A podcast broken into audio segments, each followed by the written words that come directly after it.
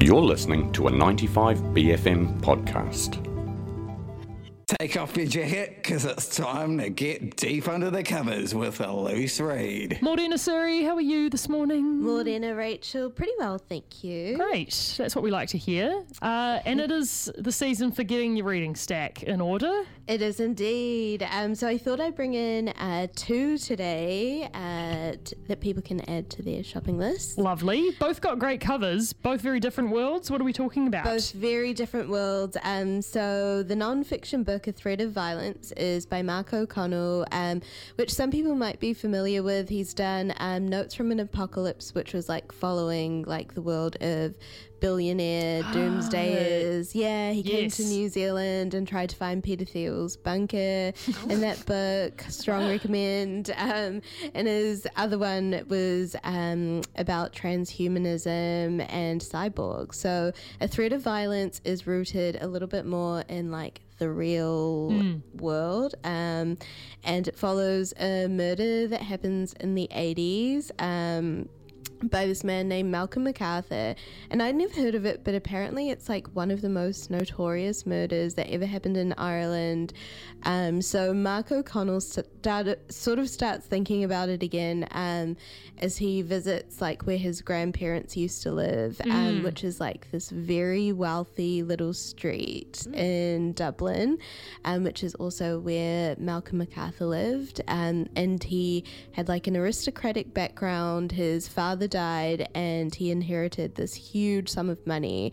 And he kind of lived a lot of his life as like, um, he, you know, kind of like trying to pursue. Um, like uh, academia and Yeah. scholarship like he just spent like all his time basically in like libraries and bars which sounds really nice That's that's how I'd like to live my life too. To be honest. same Maybe without the then subsequent things that follow on, Yeah. but you know, vibing in a bar and in a library could be happy like but that. could be better for Yeah. sure. Um, and unsurprising to anyone, he runs out of money pretty quickly. Damn it. Look at that. Um, and so he sort of concocts this plan uh, to rob a bank. And before he gets to do that, um, he murders a nurse and a middle aged man um, who he tries to steal. Um, a gun and a car off of. And so the walls sort of start closing in on this character, and he is evading police and kind of finds solace in the home of his friend Patrick Connolly, wh- who also happens to be the Attorney General at the time. Drama. yeah, it's full of it, this book. Wow. bad at his job. I mean, come on. I, I know. I think that's like one of the craziest bits in Rule here. I'm number like, one. imagine like hiding from the police at the home of like the attorney general. Like, Absolutely there couldn't be a better place. Yeah, Yeah.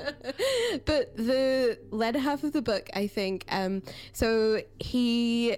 Because Malcolm MacArthur's still alive, um, Mark O'Connell has like an opportunity to conduct all these interviews with Oh, him, and he ends up spending a lot of time with him. And so the latter half of the book kind of becomes like him trying to grapple with like the morality of him like writing this book and knowing that he needs to use this person that he's like developing a human relationship with as like a narrative device and finding an angle in the story. Um, So yeah, it's like I, I think it's a really really really fascinating book. It's a I think it's a relatively quick read, but it's also like, um, yeah, I think it gives you like a little bit of Didion as well. There's lots of examining not only of like human motivations, but also our motivations as readers, um, who are you know so enthralled. Fascinating. Yeah. Oh, dang. That's a good one for any true crime heads, I'd Any imagine. true crime heads. I reckon even if you've got like, you know, someone who's like into thrillers and you Yes. kind of want them to branch out, this is a good, yeah. Forced branching. You can get them branching. the Lee Child and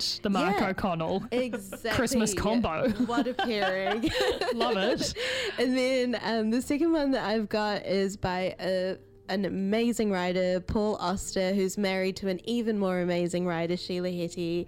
And Baumgartner is, it's told by the perspective of Sy Baumgartner, who's like an aging academic in his 70s, and it takes place 10 years after his wife has passed away. And it's like very much the opposite of the previous book in that it's like incredibly quiet and beautiful. It like starts with him um, looking through this box of belongings um, and writings of his ex-wife, and really the entire book is these like quite human moments that are all told with like the ghost of his wife in Oh. mind. Yeah, it's like sad but beautiful, um, and like a really like. I, I think I've read a lot of um, books that kind of like navigate like desire and the politics of desire and trauma and the psychodrama and games of love. But this is like, I think, one of the first books that I've read in a long time that really looks at like,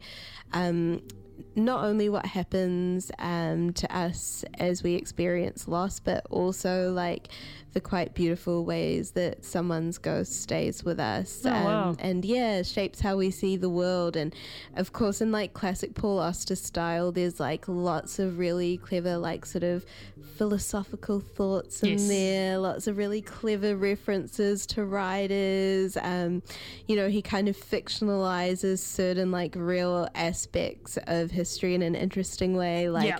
he creates this kind of pseudo relationship between um, this fictional wife and Frankie Boyle, and kind of writes like uh, like being his wife. Um, talking about Frankie. Yeah, I don't know. It's like really clever and beautiful and heartening, even though it's sad. Yeah. Um, yeah. Well, they both sound like fantastic books. Again, totally different worlds, different Totally different approaches, worlds. different, genres, etc., etc. But really amazing. Remind us of what you've just talked about, Suri. Um, so the first one, the true crime, is A Thread of Violence by Mark O'Connell, and the sec- uh, the second beautiful fiction novel is um, Baumgartner by Paul Auster. Magical. Thank you very much. We will see you in the shop. See you soon. That was Loose Reads.